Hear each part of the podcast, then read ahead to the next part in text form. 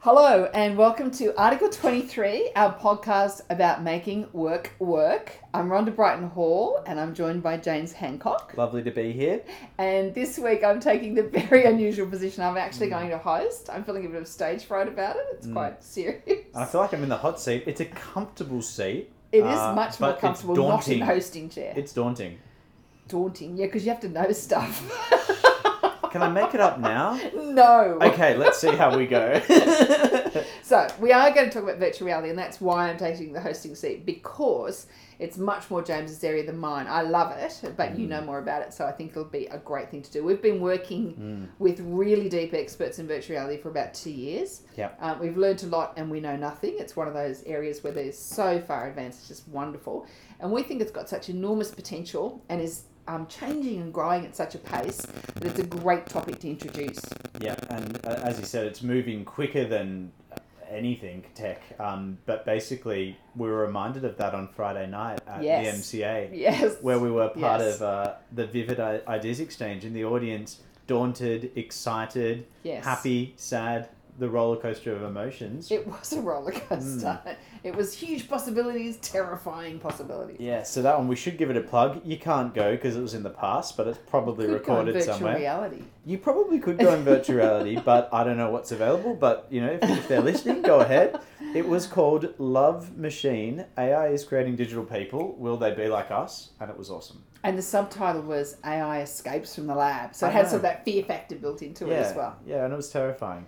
Yeah, so they had three amazing powerhouses from Sydney Uni. That was Dr. Sandra Peter, who Yeah. Sydney Uni, Uni Business School, lead of Sydney Business Insights and a real Yeah. forward thinker. Yeah, Um, absolutely. Professor Kai Reimer, IT professor and expert in disruptive technologies. Which sounds like naughty.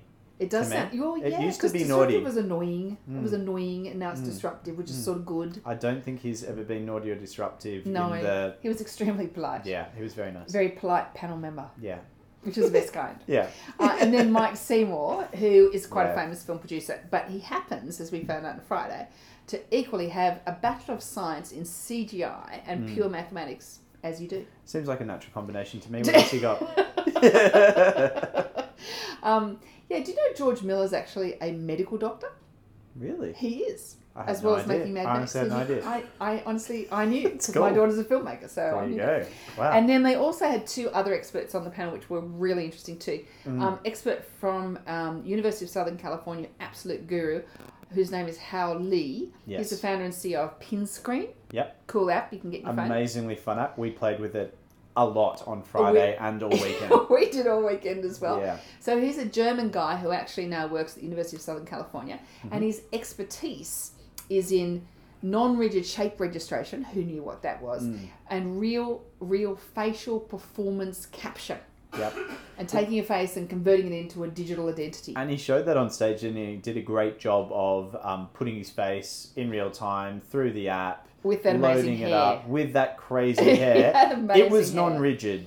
it And was so very his- non-rigid hair. I- it might be his area of expertise to make sure his hair is Hair, good in that's VR. right, That's right. Because it's good in real life. So And then they had a local internet pioneer, Michaela Legwich, who is the co-founder and CEO of Studio Mod. yeah, an honorary associate of UTS as well. Yeah. Um, and they specialize in real time production, virtual production. So, again, a totally different perspective. So, the five Yeah. of them together were just blowing our minds. yeah, yeah. Super cool crew, and we took most of the Moir crew along with us as well, and my wife went along.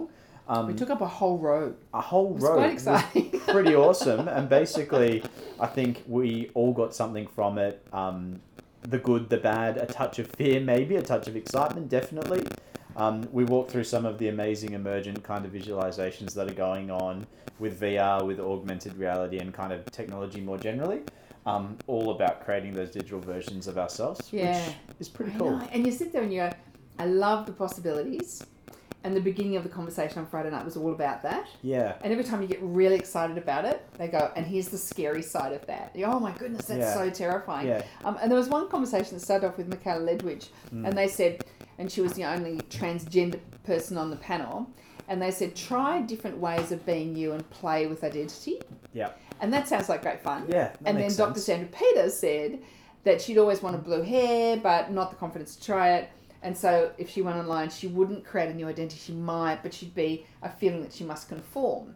Yeah. And that led into a whole conversation about whether this playing with digital identity gives you an opportunity and a freedom Mm. with possibility to play with your identity, or whether it's an extreme version Yeah. of social media anxiety that we currently have at the moment that's Mm. causing so much damage to everybody, where we're sort of going, that is perfection, I have to strive for it, gonna have to fit in like that. Yeah, and those stages and thinking of adoption as well. So you want to be able to play with your identity. That's really cool. That makes a lot of sense. Like you said, the conformity aspects too. And then I think that almost that fear and that cap that says I'm not gonna um, do what I really want to do because there might be that digital footprint. Yes. It's always that kind of scary. Where's my data? Where's it being locked down to? Who's On the selling it? idea, I like the idea of playing around with it, but what will that leave behind, and how does that look? Just kind of always lingering when people are looking at No, this stuff. And as you were talking about, we were talking about this earlier today, yeah, this potential for identity theft. yeah. I think it's. I- if it- I can't get past it as much as I love all all of what was shown. I just wonder that if we're getting quicker and quicker at making someone digitally look exactly like us, how long will it take for that to become someone that is us? How Yeah. does that look? What formats does it go out into? What channels does it go out into?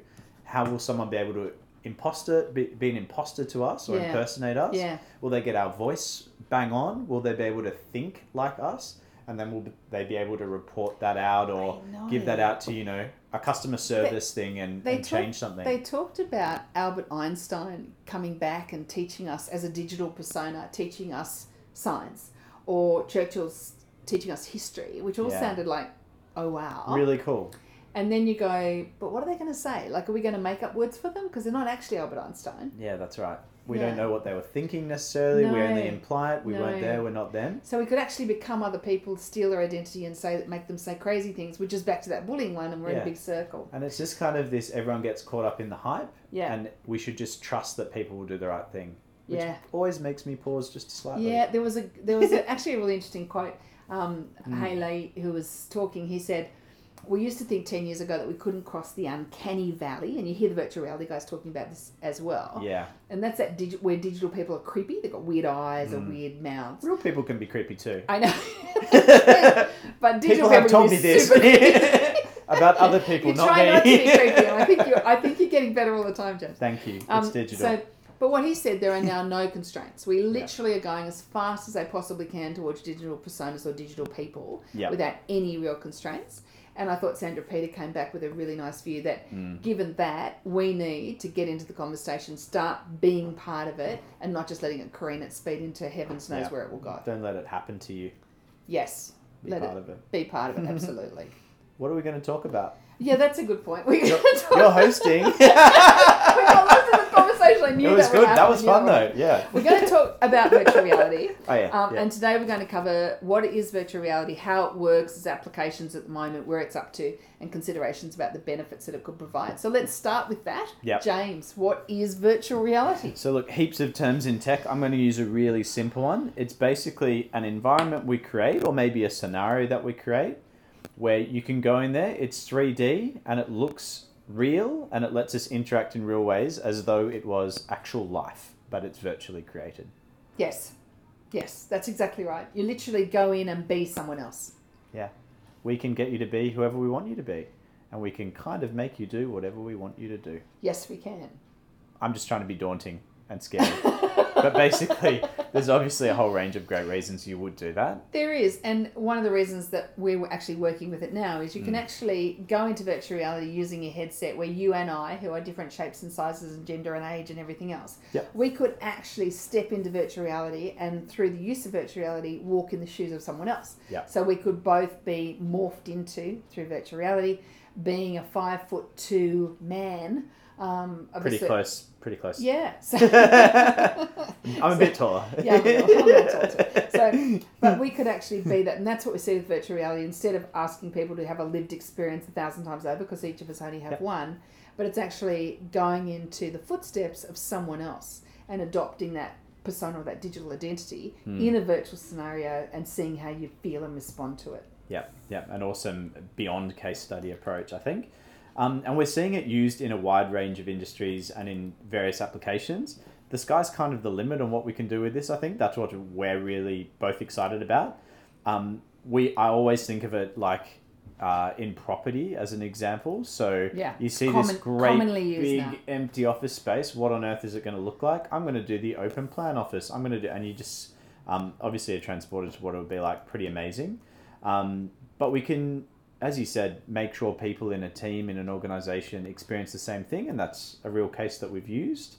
Um, and we've used it in things like exclusion and power distance. It triggers great empathy. It triggers a real visceral response, is kind of our catch cry for it, and that is bang on. I wouldn't care if someone was overpowering me. I wouldn't care if I was excluded. But when you actually feel it Yep. in virtual reality, people have a visceral response. You're absolutely Yeah. right. Yeah. And you quiz them on what was said and done in the scenario, and they don't know. They just know that that person felt really bad. Yeah. And it was really uncomfortable. So where's it up to now?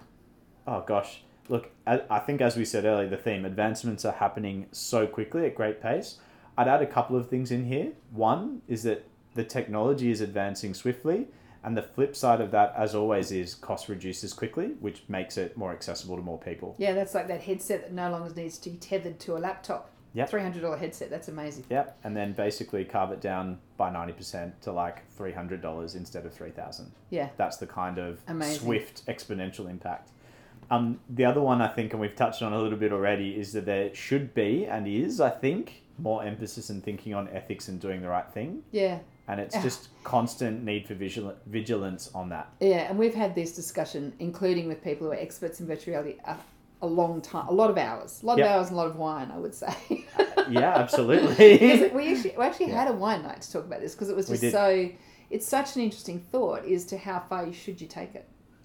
Yeah, and I think we've toyed with that um, in scenarios where we can see applications of this more in the people and HR kind of setting, which is we could absolutely bully someone in a scenario, for example, if Yeah. we wanted to. We could create that. Is Yeah. that something we should do? And then what are the mechanisms and what's the psychological safety around protecting those people? Yeah. If something has actually happened to them, if that really does trigger something real for them in their lived experience, Yeah. What- what do we need to do the, around that? The Yeah. real life impact of bullying, and do we know what the What- impact of bullying in virtual reality is? And we need to be really conscious of that and careful with that, that we're holding people's safety and, and security in our hands when you're doing Yeah. virtual reality or any sort of learning that's exposed and making sure that they're not in an unsafe environment. I think that's an incredibly open question yeah, because there's a lot of discussions about oh, we won't have any people involved in it. We'll just have Yeah. a VR library and we'll just grab our headset, learn something, throw it back off, grab it again, throw it back off. But actually, what is that and what are you learning and how far do you want to push it? It's a, it's a great question. and I think we've probably got years of debate in front of us. Yeah, I don't think we're done at all. Look, I think to summarize on virtual reality a little bit, um, there's a few things. First one, virtual reality really allows people to be immersed in um, a different world, which Yeah. is awesome. Different experience, which is wonderful. Yep. Um, its applications are ever increasing. The technology itself is becoming cheaper, better, and more accessible. Yes. Uh, we should be ha- absolutely having more discussions on where, when, and how to best use it. Yeah, and like all that technology going, this is how it could and should be used. Yeah. Like a virtual reality meeting that enables everyone in geographically dispersed or Yeah, really uh, cool. different levels of disability and ability to get to a meeting to be Yep. brought into a meeting. That's so wonderful as a possibility. Yep. And we're already seeing that real, like that's a real possibility. And then the flip side, how can you take it too far and what would it look like? Totally agree. And I think that this probably is our absolute summary point, which is that we don't see it fundamentally replacing learning. No, we still need life, don't we? Yeah. Yep. We need some life experience or a personal experience or Yeah. a pattern interrupt. So you can like walking in someone else's shoes, but just because I've walked in the shoes of that five foot two man doesn't mean Yeah. that I shouldn't talk to a five foot two man and ask him how it really feels. Yeah. No, no. I think that's it. Yeah, I think that's And it it's too. pretty cool. So love the fact you can try it, but unless you're actually living it, there's still that lived experience component and Yeah. all the possibilities. So that's just a, a toe in the water on virtual reality. Obviously, it's an area that we do a lot with, and and so much more to come um, with the sort of super experts that are pres progressing it at the moment. Mm. Um, but what we thought we'd talk about next week is another Mm. area where we're actually using virtual reality to bring Yeah. this forward into it, and we're going to talk about privilege Yeah. and socioeconomic diversity. And this is one of those topics that nobody wants to talk about because it's seen as career limiting to call this out that there may be an element of privilege or Yeah. socioeconomic privilege that got people into senior roles. Yeah. Didn't get there on their own. That's exactly. Well, it's a question.